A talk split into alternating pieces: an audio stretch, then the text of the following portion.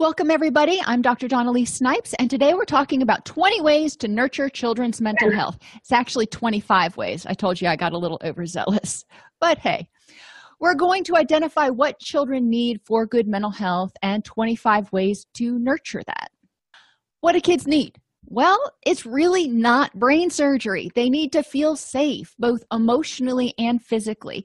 And anymore, it can be hard for children to feel safe emotionally or physically with bullying, with um, cyber bullying, with what they see on the news all the time. Remember, for children, especially younger children, what they see on TV seems like it is right outside their front door. It's hard for them to feel physically safe because they're not conceptualizing that something that happened in California may be, you know, 800 miles away from where they're at.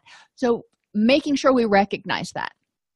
Children need to feel competent. They need to have a sense of self efficacy. They need to feel like they're able to succeed in school.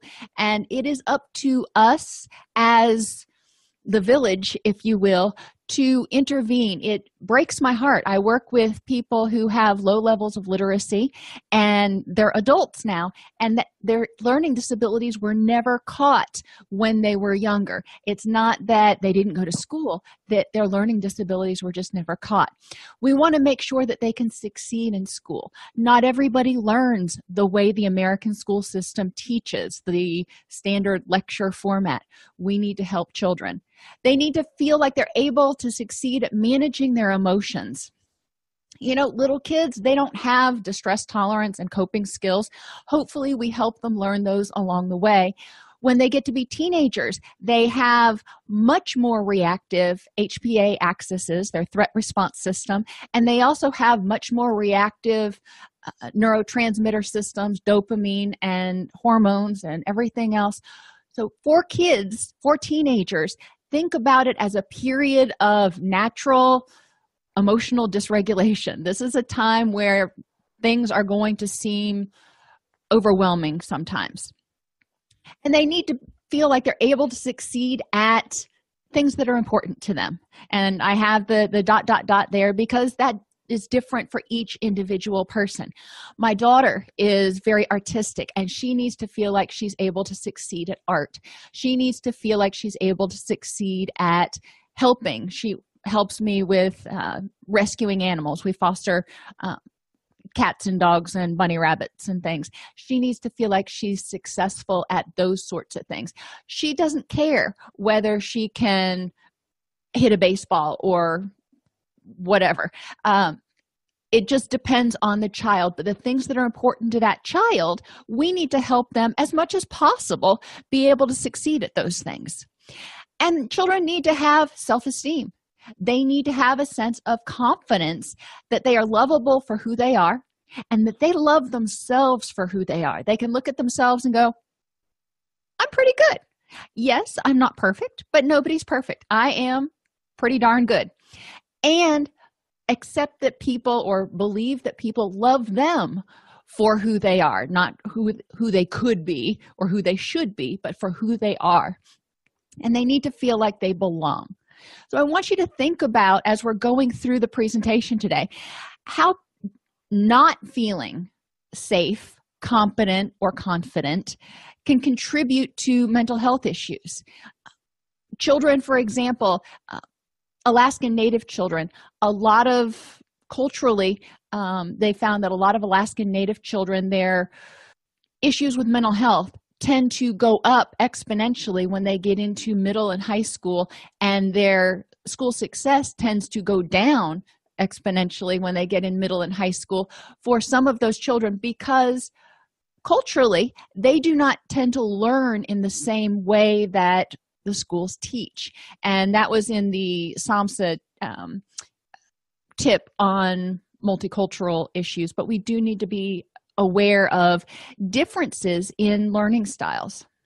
First thing and, and again when we're going through this presentation think to yourself as i'm talking how can this intervention or how can this thing that we're talking about help youth feel safe confident and competent in school relationships and or activities so, sleep and sunlight. help your child set their circadian rhythms uh, because sleep and sunlight set circadian rhythms.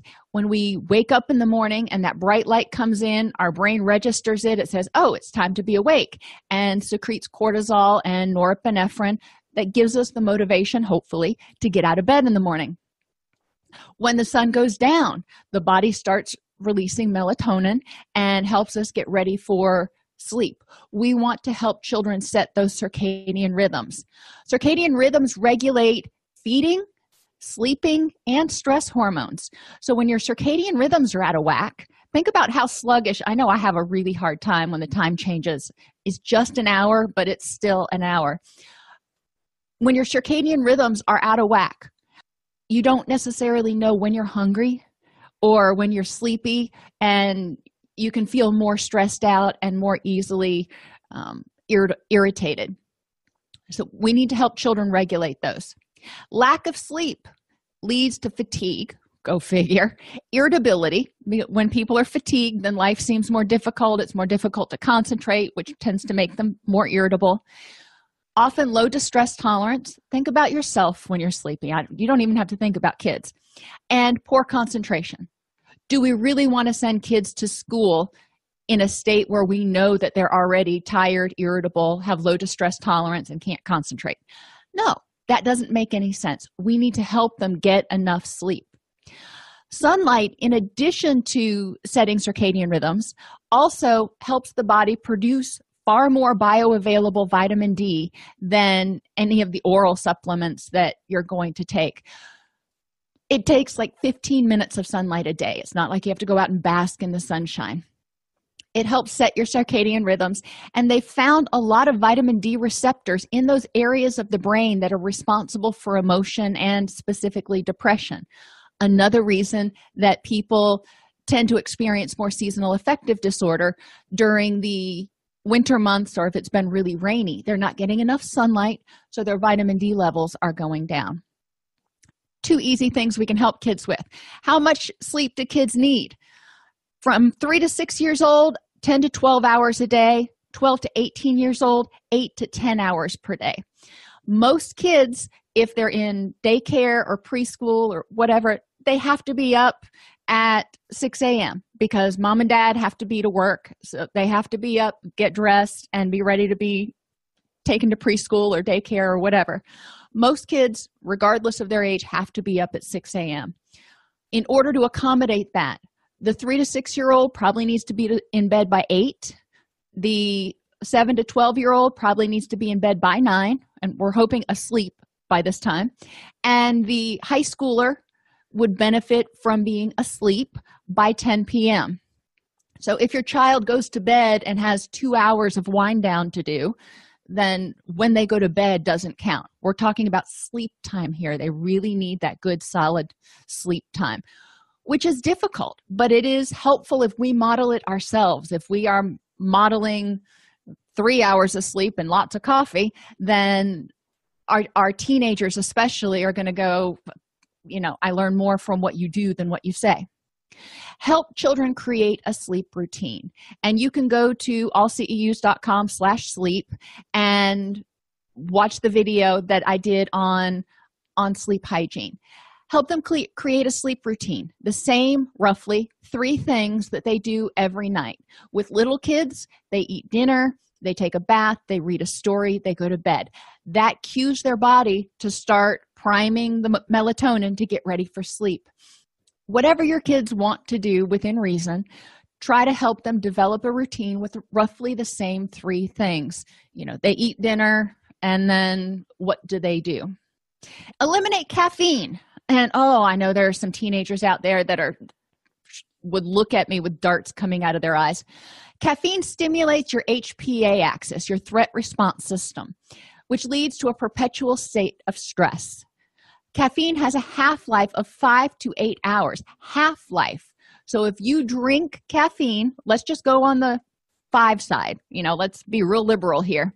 If you drink caffeine at noon half of it is out of your system by dinner time and it doesn't fully get out of your system until 10 or 11 o'clock at night. When caffeine's in your system your hpa axis is revved which means you're not going to get quality sleep chronic caffeine intake has been shown to increase serotonin and acetylcholine which we know too much serotonin can actually lead to anxiety and inhibits the release of GABA, which is our natural Valium. So we've got increasing something that increases anxiety and decreasing something that decreases anxiety. So we're setting people up for higher anxiety or more alertness, whatever you want to call it. It reduces the number of active receptors. Your brain becomes tolerant to caffeine when you're regularly flooding it with caffeine and increasing the amount of serotonin. It's going to shut down some of those receptors so it, the system doesn't overload in addiction we call this tolerance so when you stop drinking caffeine and any of us who've tried to quit caffeine know what those first few days are like you feel sluggish you know uh, lethargic sometimes apathetic you have headaches. It's it's your body has become used to having the caffeine. Once the body realizes you're not going to be flooding it with caffeine anymore then it'll start opening up those receptors again or turning them back on. But until that point the person may feel flat and sluggish. What do we usually do if you're a chronic caffeine drinker or eater? Then when we feel this way a lot of times we just go have another cup of coffee so we're keeping this perpetual cycle going on a lot of times keeping that caffeine in our system until the wee hours of the morning, which impacts our sleep. Chronic caffeine also reduces cofactors necessary for neurotransmitter synthesis and inhibits the absorption of iron and B vitamins involved with the synthesis, involved with making serotonin, dopamine, and GABA. Those are all things that are important for us to feel happy and calm and energized and focused and all that stuff. If kids are drinking caffeine, not only is their sense system more responsive to chemicals like caffeine, but we're setting them up so their body is not able to maintain the neurotransmitter balance it needs for calmness. And and people often use caffeine to compensate for inadequate sleep. So instead of getting more sleep they just drink more caffeine which again makes the situation even worse. To help youth stop caffeine you know have them gradually wean off of it and find alternatives to drink. Nutrition. In addition to cutting out caffeine what people eat provides the building blocks to make the neurotransmitters responsible for mood, motivation, libido, concentration, and energy. Most of these we want our kids to have. It maintains a healthy gut microbiome, which is where 80% of the neurotransmitters are actually produced, and it can help prevent leaky gut, which is also associated with depression. And you can watch the, the video on gut health for that one. But recognizing that it's important for youth to have enough fuel in their tank to keep them going and that will help them feel happier.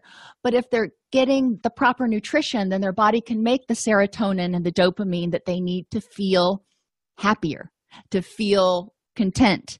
The body will take those building blocks and synthesize what it, what it needs Deficits of specific nutrients, specifically vitamin A, B6, B12, C, folate, iron, zinc, and calcium, are associated with lower grades, lower mood, poor concentration. It's not super hard for them to eat a healthy diet. Involve youth in creating a weekly menu.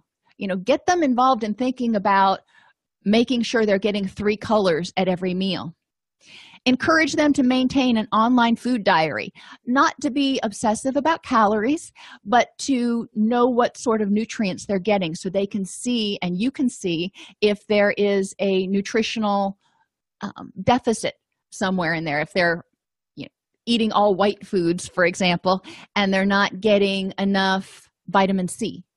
You know you can see that really easily encourage them to eat colorfully with three colors on their plate at every meal. Yellow red green blue purple black i kind of lump all those together and brown. Obviously brown goes in there.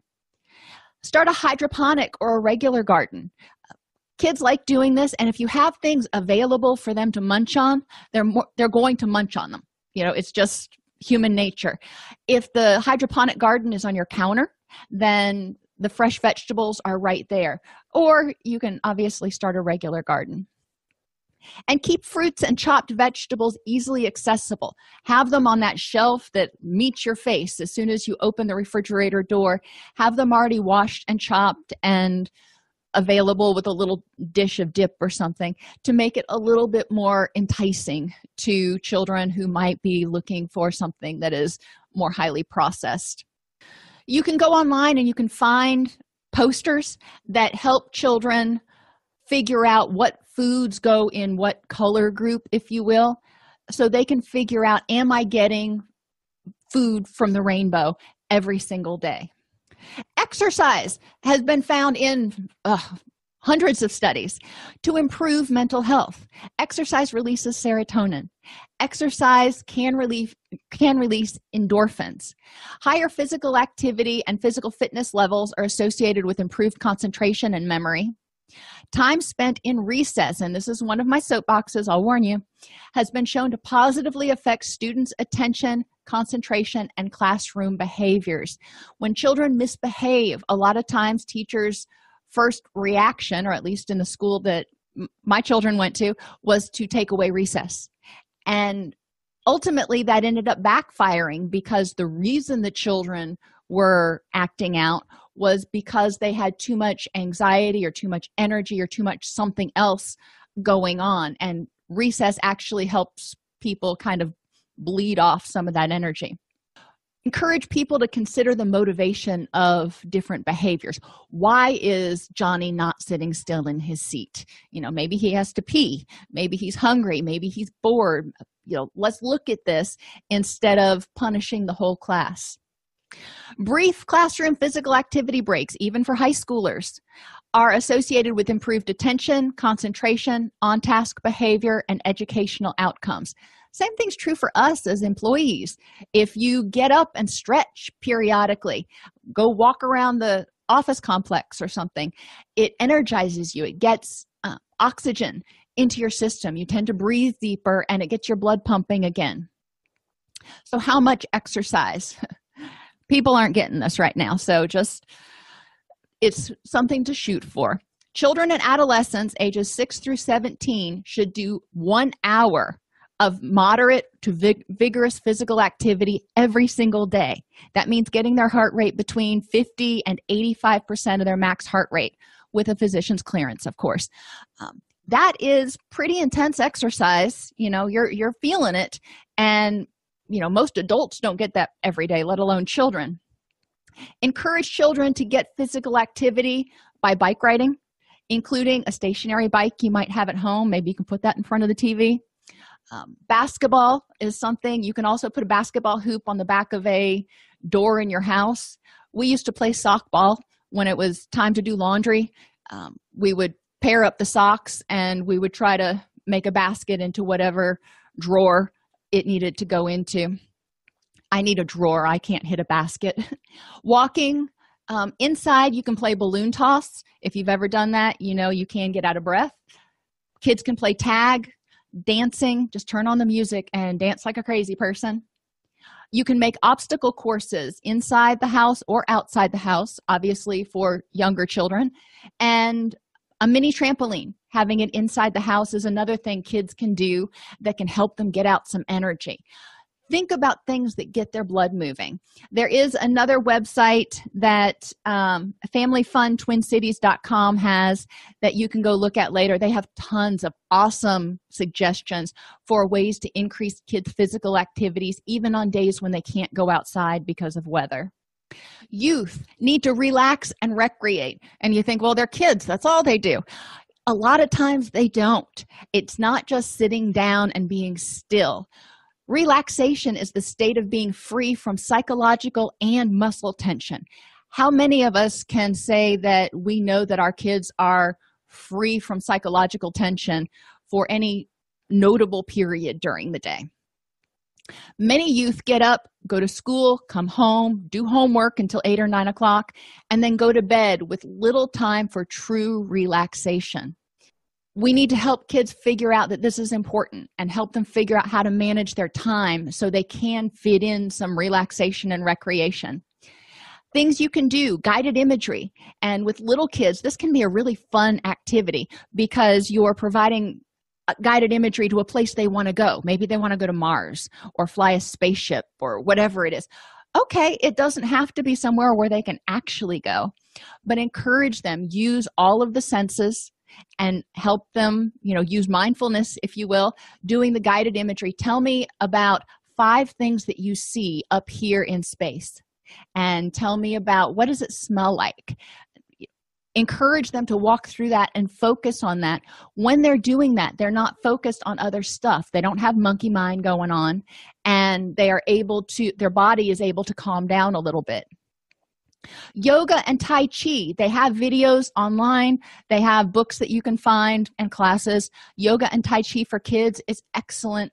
It helps them calm themselves and learn to be more controlled.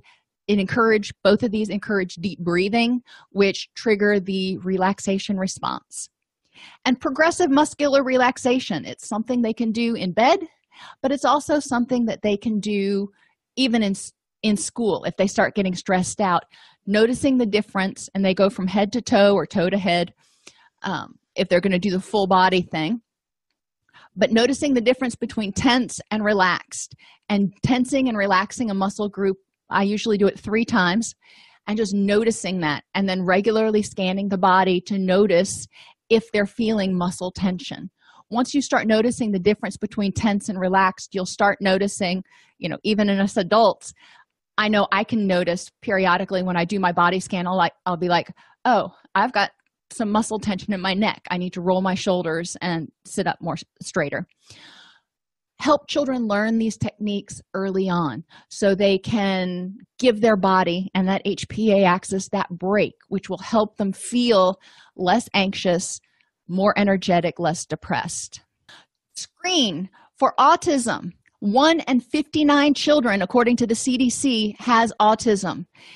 When we screen for some of these things that we're going to talk about we help children become more effective in daily living as well as in school which contributes to their sense of effectiveness and confidence and it contributes to their sense of self-esteem because they feel good about who they are and are able to feel like they belong we want to screen for developmental delays cognitive social emotional speech and language and fine and gross motor.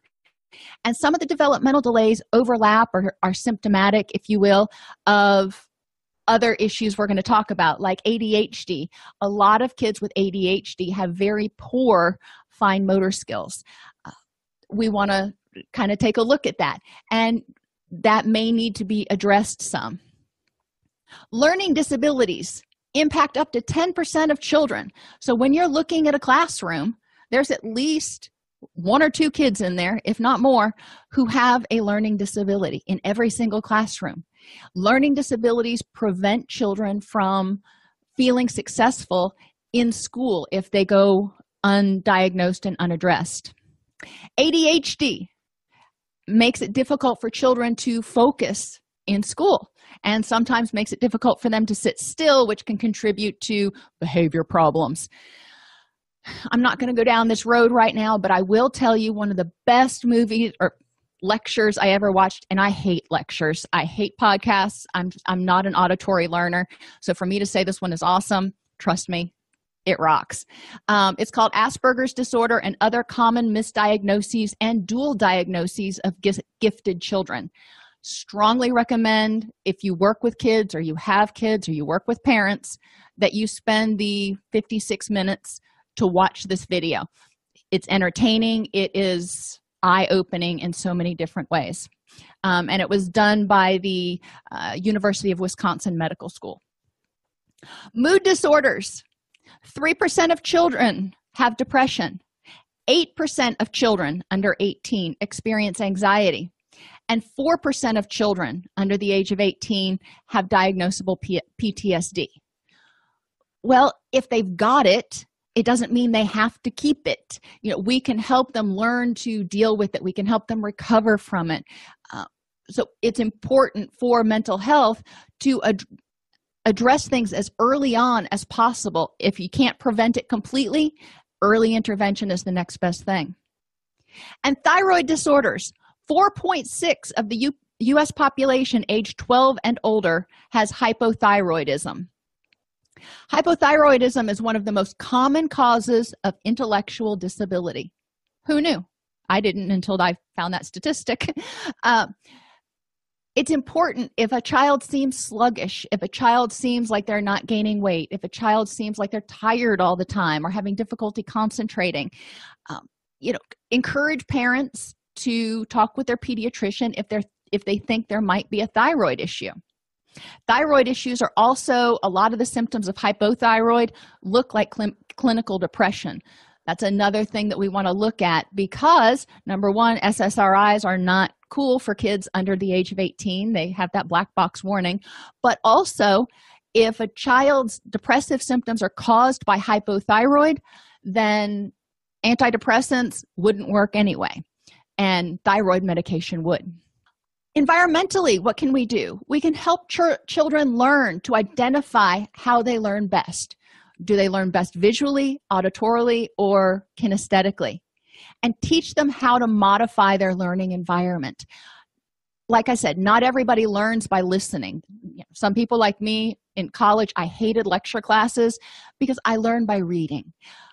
I would take notes i would highlight my book but i would know that that hour in class was probably not going to be where i was going to do most of my learning.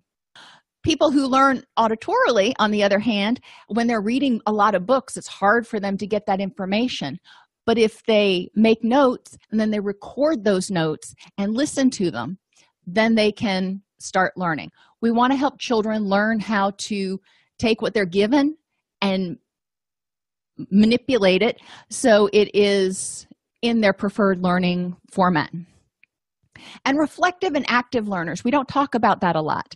Reflective learners don't have that aha moment right away. They take in all the information and then they'll have this light bulb moment.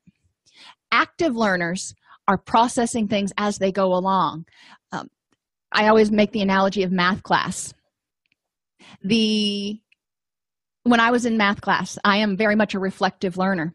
And the teacher would be writing things on the board and going okay you do this and then you do this and of course you do this. And i'm sitting there going oh yeah of course. I have no idea what's going on. But i'd be taking in the information. I would have to go home and or back to my dorm and work it out and then all the pieces would come together and I'd be like oh i get it now reflective learners are not going to be the ones that are always raising their hand in class because they're taking the information in and processing it. They'll have questions at the end. Active learners are constantly asking questions and having input.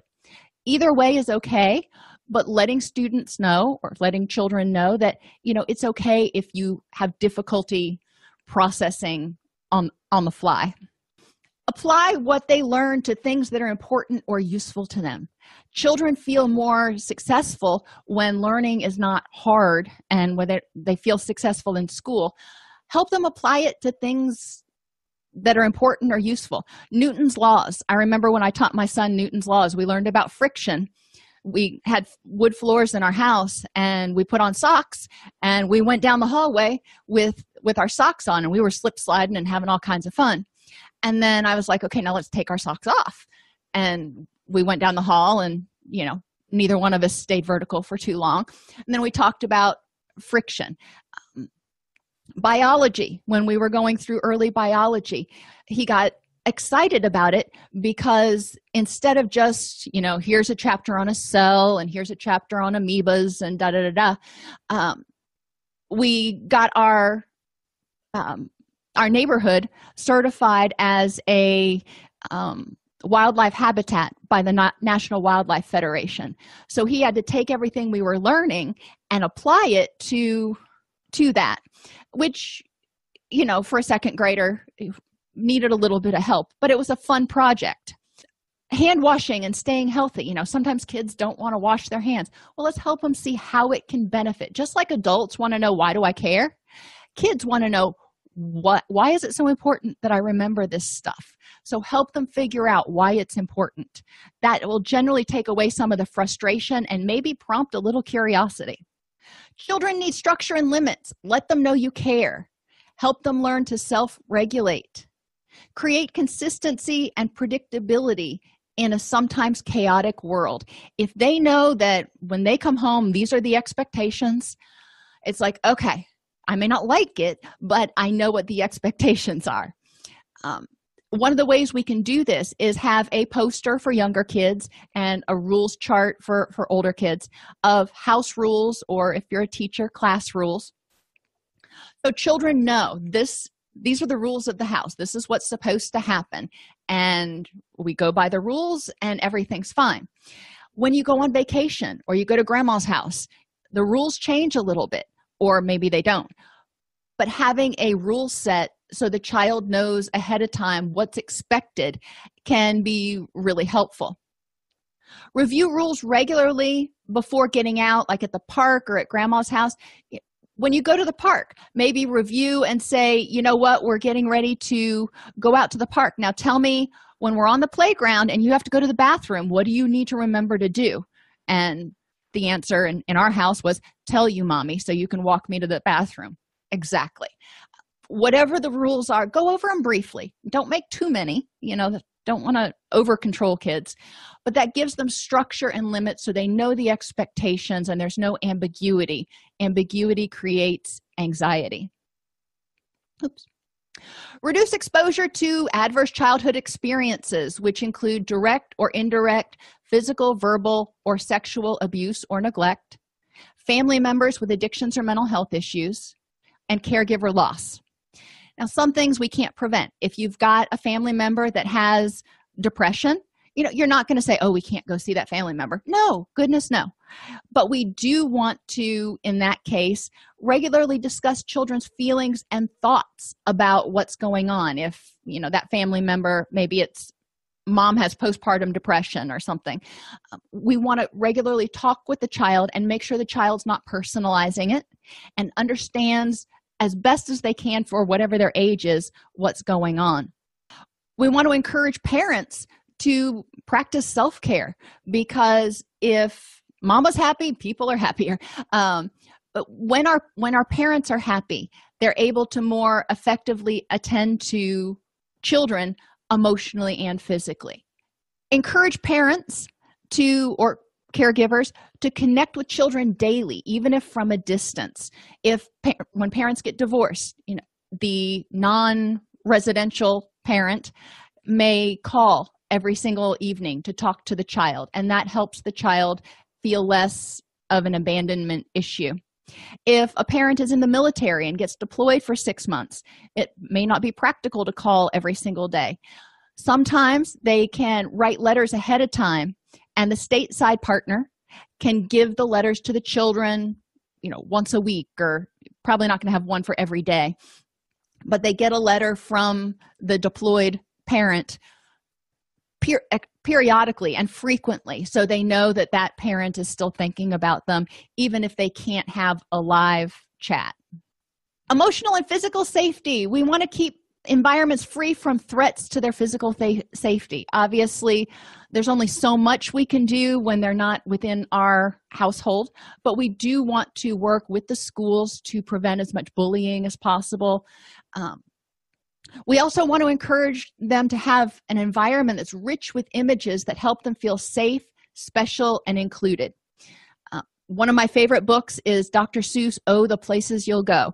And it is such an empowering um, book for a lot of people to read. It starts out you've got brains in your head and feet in your sh- shoes. You can go anywhere that you choose.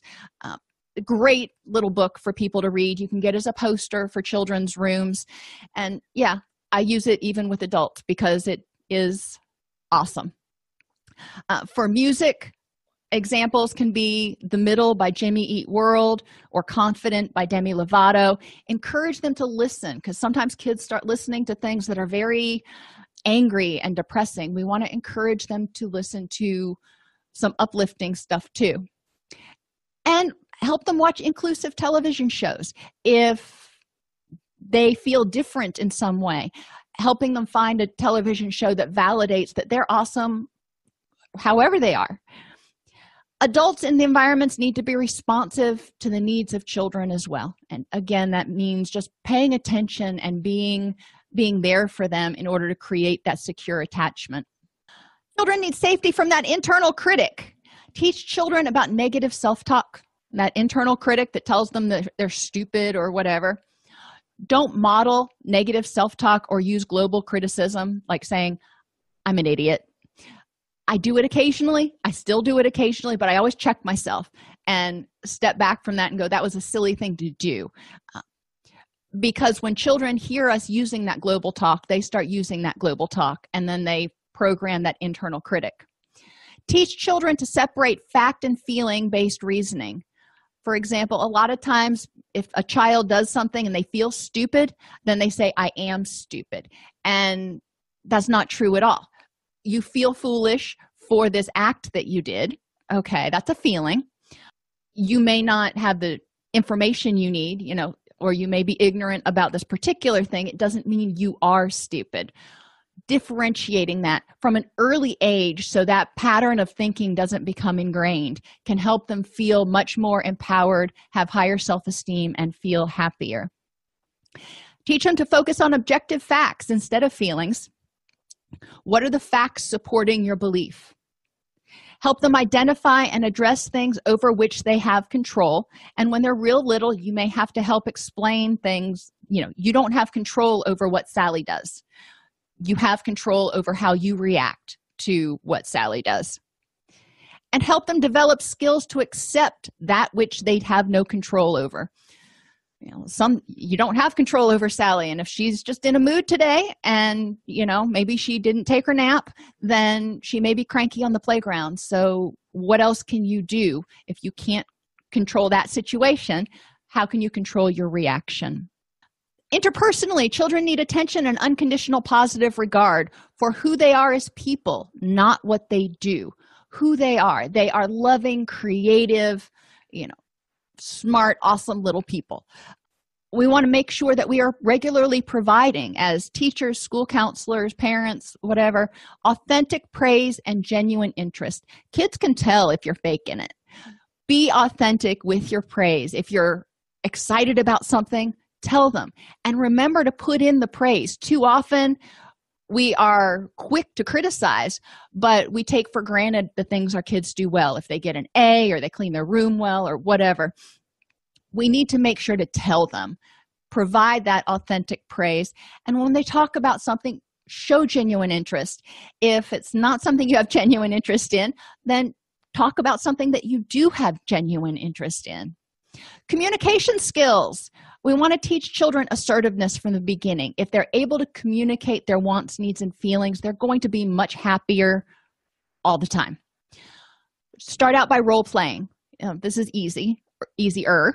And insist throughout the day not just during the role play that when children get upset they use the phrase i feel blank because blank and to use objective language.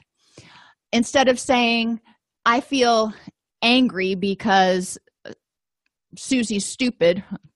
Not a good example, but whatever. Um, that's not helpful, or because Susie's lazy. We can say, I feel angry because Susie didn't want to come over and play today. That's different. That's objective. Lazy, I don't know what, what you consider lazy. Another example I feel angry because you won't let me stay out after midnight. A lot of us have heard that and as parents we can re- respond with i hear you're frustrated and i realize it seems unfair. However i believe that it's important that you get adequate sleep and you can see your friends tomorrow. So i feel or i think followed by objective reasoning. Encourage children from knee high to a grasshopper to listen and listen effectively to paraphrase. Don't just ask okay do you understand what mommy wants or do you understand what i said? Have them repeat it back so you know that they heard and understand. And especially with little kids insist on eye contact because that helps them stay more focused.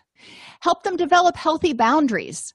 Healthy boundaries are critical for healthy relationships increasing self-esteem reducing stress anxiety and depression boundaries especially emotional boundaries set a clear line between what is you and what is not you. And it, having healthy boundaries helps people not get drained by always giving being unable to say no or constantly seeking approval from others. So we want to teach kids from the beginning to take res- to not take responsibility for others people's feelings and problems.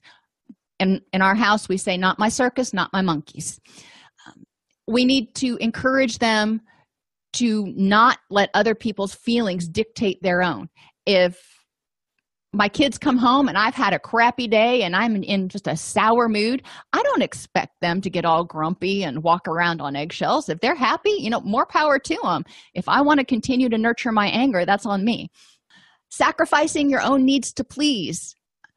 Uh, we want to make sure that children don't feel like they need to sacrifice their needs to make others happy, like letting everybody in the class copy off of their test. Uh, and we want to teach children to not blame others for their problems. So not only are we not taking on other people's problems but we're also not blaming others for our problems. We're accepting what's ours and leaving with them what's theirs. Encouraging kids to ask for help social support i've heard, said it a million times is one of the greatest buffers against stress help can come in the form of encouragement. Sometimes you don't need somebody to do it for you, you just need somebody to go, You got this. It can come in the form of empathy. Yeah, this is a really stressful time. You know, I can't imagine what you're going through. Or it can come in the form of assistance. You know, I need help moving this box, or I need help with doing this math. Asking for help does not represent weakness. We need to make sure that kids understand this. Nobody knows everything about everything. It's just that's not how the world works. Encourage children to ask for help when needed. Now we don't want them to ask for help all the time because there are things that they can do. We want to empower them to do what they can do on their own. But when they reach that stopping point when they get that stuck point be willing to ask for help. And then we can use scaffolding to help them learn the skills and tools they need to do it on their own next time if possible. Some things they're just never going to be able to do on their own. You know when i move big bales of hay you know those big um, rolls of hay one person is not moving that. There is no way i'm with no amount of scaffolding am i ever going to be able to move that myself. So i'm going to need assistance doing that or i'm going to get hurt. And we want to help children learn how to find appropriate assistance. And this is something i've struggled with with my kids especially my son because he will hit a problem and then he will just sit there and stare at the computer screen. And i'm like okay well you've been staring at the computer screen for two hours. You, how could you have solved this problem? Where could you have looked for help? And you know you could have asked me. You could have gone on youtube. Um, and usually it was with his math and there were a bunch of good youtube videos we found for math. And we would just brainstorm where he could have gone or how he could have gone about solving the problem instead of sitting there and looking at the computer screen for two hours and getting nowhere. We want to encourage children to appreciate individual differences help them synergize. This helps them revel in the strengths of other people so they don't feel jealous or envious or inadequate when they don't have somebody else's strengths. But it also helps them revel in their own strengths and go okay i bring this to the table extrovert versus introvert refers to the people in the environments. Extroverts love being around lots of people and they can talk like nobody's business. And that's great if you're in sales or whatever. Um, and that is, is wonderful also for if you do group projects at school the person who has to talk about what the group did. And then the introverts may not want to be you know in the center of attention all the time. They may want to be in smaller groups and that's okay recognizing what they bring to the table. Sensing versus intuitive represents how people conceptualize things. Sensors tend to look at details and intuitive people they're the big dreamers. When we write grants um, i would write I would have the big thoughts. You know, I was the intuitive dreamer. I was like, okay, we have $250,000. This is how we can spend it. And then I would have other people who were more sensing oriented go back through and identify places where I had made some leaps in logic and not explained my thought process. The same thing's true with uh, kids at school when they're doing group projects or or whatever thinking versus feeling this goes to motivation. Thinkers are motivated by right and wrong and justice and feeling people want everybody to get along. That's okay. You know we need both types of people in this world and that balances each other out. And then judgers and perceivers time management. Judgers we are structured. We like our timetables. Perceivers are very spontaneous. Perceivers keep a little bit of fun and spontaneity in life and us judgers we keep them reined in a little bit so they don't go too far afield. Recognizing how the different temperaments can synergize in the classroom with friends in relationships or even in your house. If you've got multiple people living there you probably have multiple different temperaments and that helps reduce arguments and frustrations and helps people understand the behaviors of one another easier. We also want to help them appreciate individual differences of other people their talents like public speaking. Some people are great at it some people not so much but that's okay.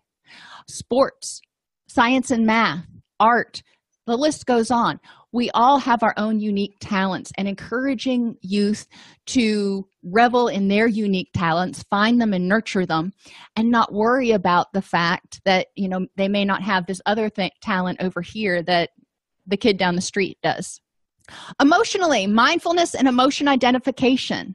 Children who can identify their vulnerabilities they can you know say from the jump you know i'm feeling a little off today and they can identify their emotions can intervene before they enter the red zone that zone where they are completely emotionally dysregulated already. If they start feeling these urges you know that you get that feeling in the pit of your stomach or you know whatever physical sensations you get before you get angry or anxious they feel that coming on then they can intervene early before it becomes a crisis. Mindfulness activities we can do with our kids. Model emotional vocabulary with the phrase i'm feeling because to help children not personalize and use uh, and be, begin to learn to use feeling words.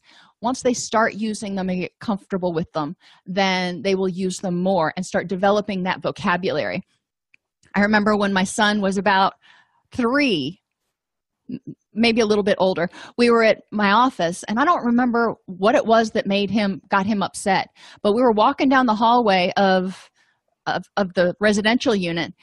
And all of a sudden out of nowhere he clenches his fist and he goes mommy i am so angry.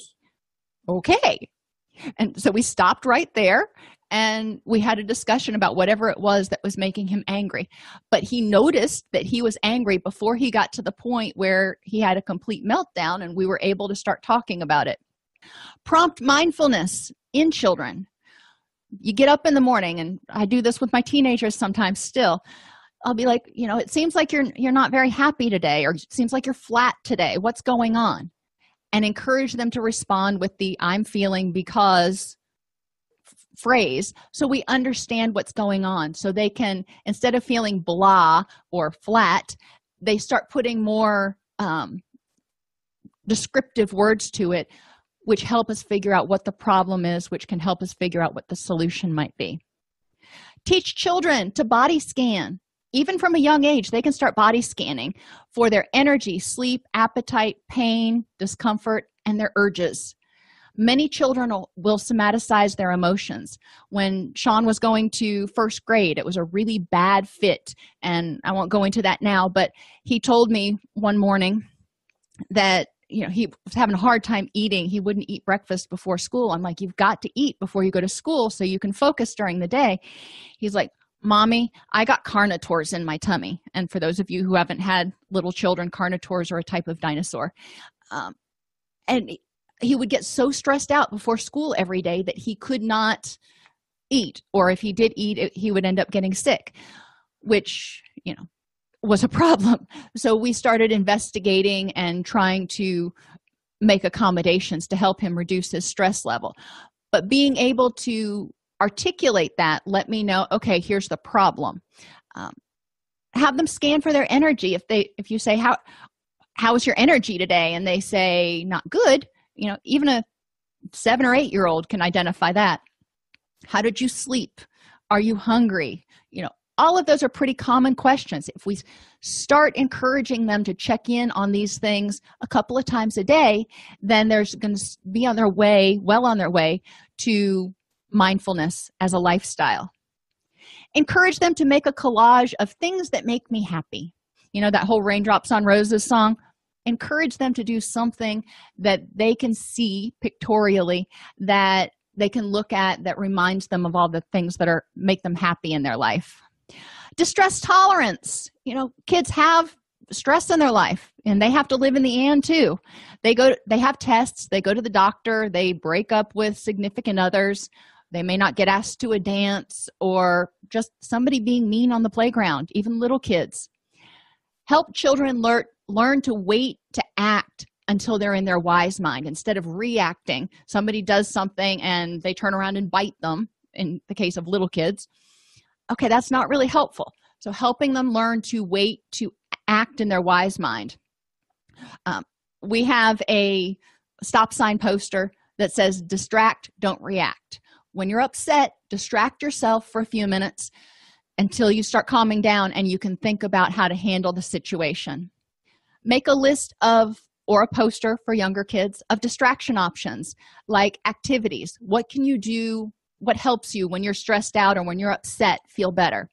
Coloring watching fish is great for kids if they can sit down.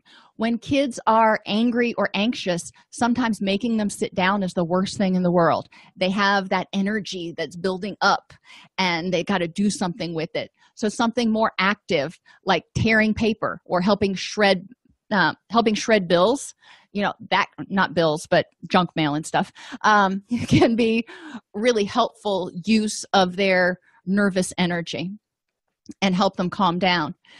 Have them do something that makes them happy for that opposite emotions. Encourage them to push it away.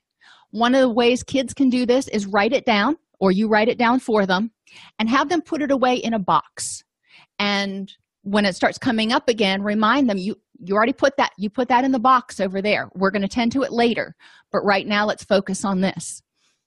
Um, they can also throw a bunch of balls as a cathartic way of pushing something away. If you get them a basket of tennis balls and they have a really bad day and they just need to throw that thought away you know, have them throw different balls. You don't want to have them throwing the same ball because you don't want it coming back to them so to speak.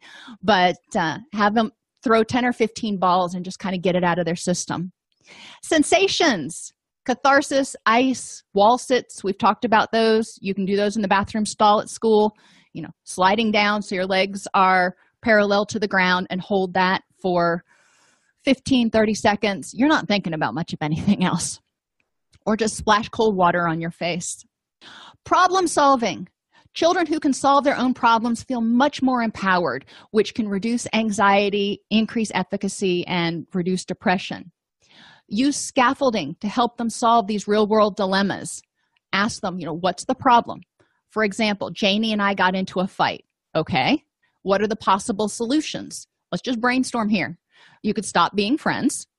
You could continue to be friends or you could become frenemies a new word that i learned in the past few years.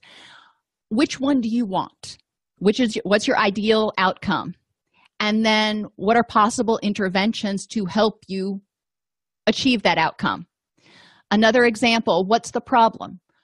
Kid says i do poorly on my tests because i get so nervous when i have to take them. Okay what are some possible solutions? Well you could drop out of school um, which we know isn't an option um, learn to manage my anxiety or get accommodations. So and it could be some combination in here. We may need to talk to the teacher and you know get a, get a, an evaluation for learning disabilities or something.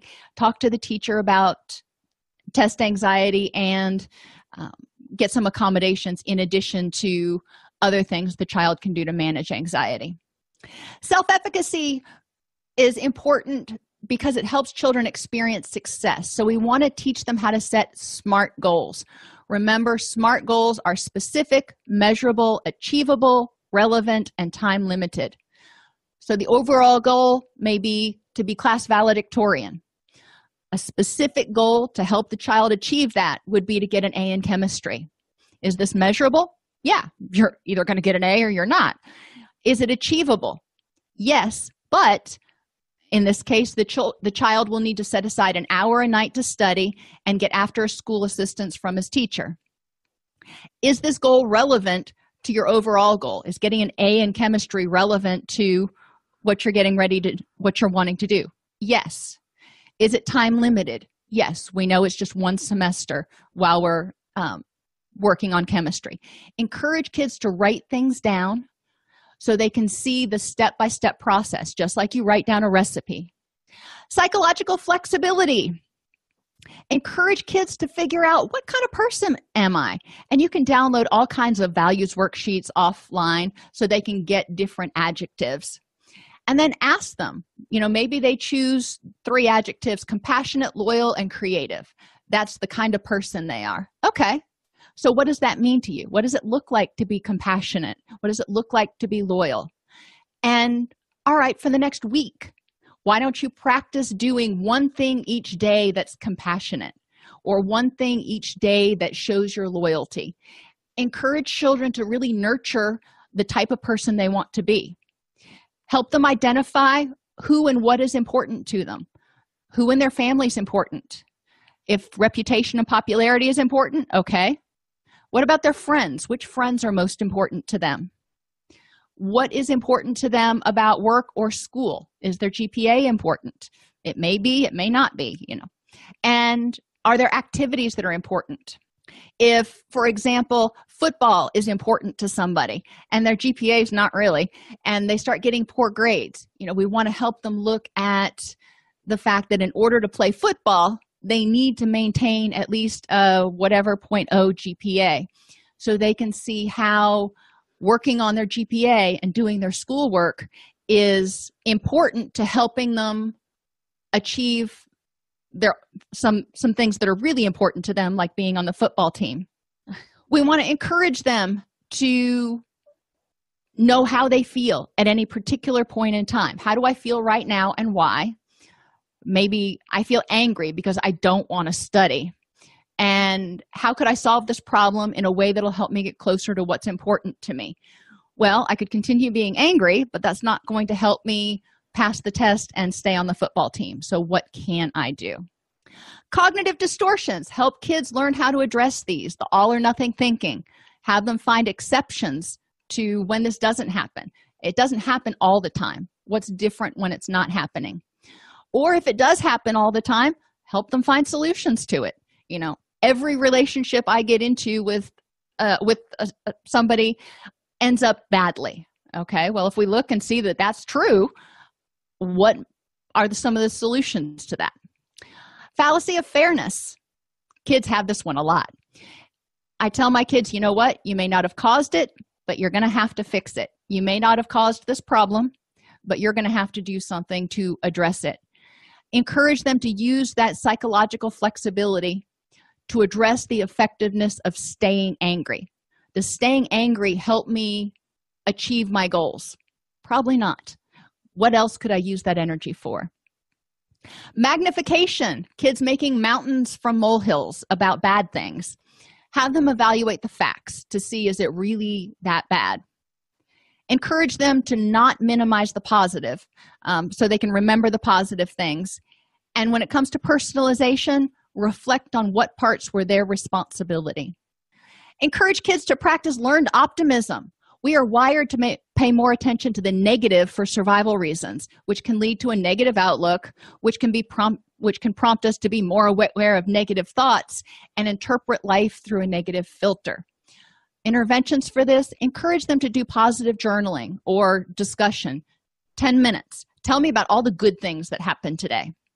We can talk about the rest of the stuff later but i want you to focus on the good stuff this 10 minutes. Teach them about embracing dialectics. Teach them about living in the and. Remember that means we can have a rich and meaningful and awesome life and also experience pain at the same time. And potentially create a gratitude wall somewhere where they can regularly post little post-it notes of things that they were grateful for that happened that day. Help children develop self-esteem through radical acceptance of their strengths and weaknesses and again that whole appreciation for synergy. Help children prevent vulnerabilities enhance mental health by helping them address cognitive and emotional issues ensuring they have a safe environment and teaching them healthy interpersonal skills so they can get support when needed and prevent getting burned out. Children need to feel like they are loved they belong and they are capable at home school and in relationships. If we can help them do that we will help them prevent a whole lot of mental health issues. Thank you for being with me today. Are there any questions nutrition's influence on cognitive function ref- referring back to a statement from uh, michael earlier on. Uh, you can go and there's a if you go to allceus.com slash youtube there is a video on gut health that talks a lot about it. There's also a video on nutrition for mental health that talks about the impact of nutrition or nutritional deficits on the body's ability to maintain balanced neurotransmitter levels.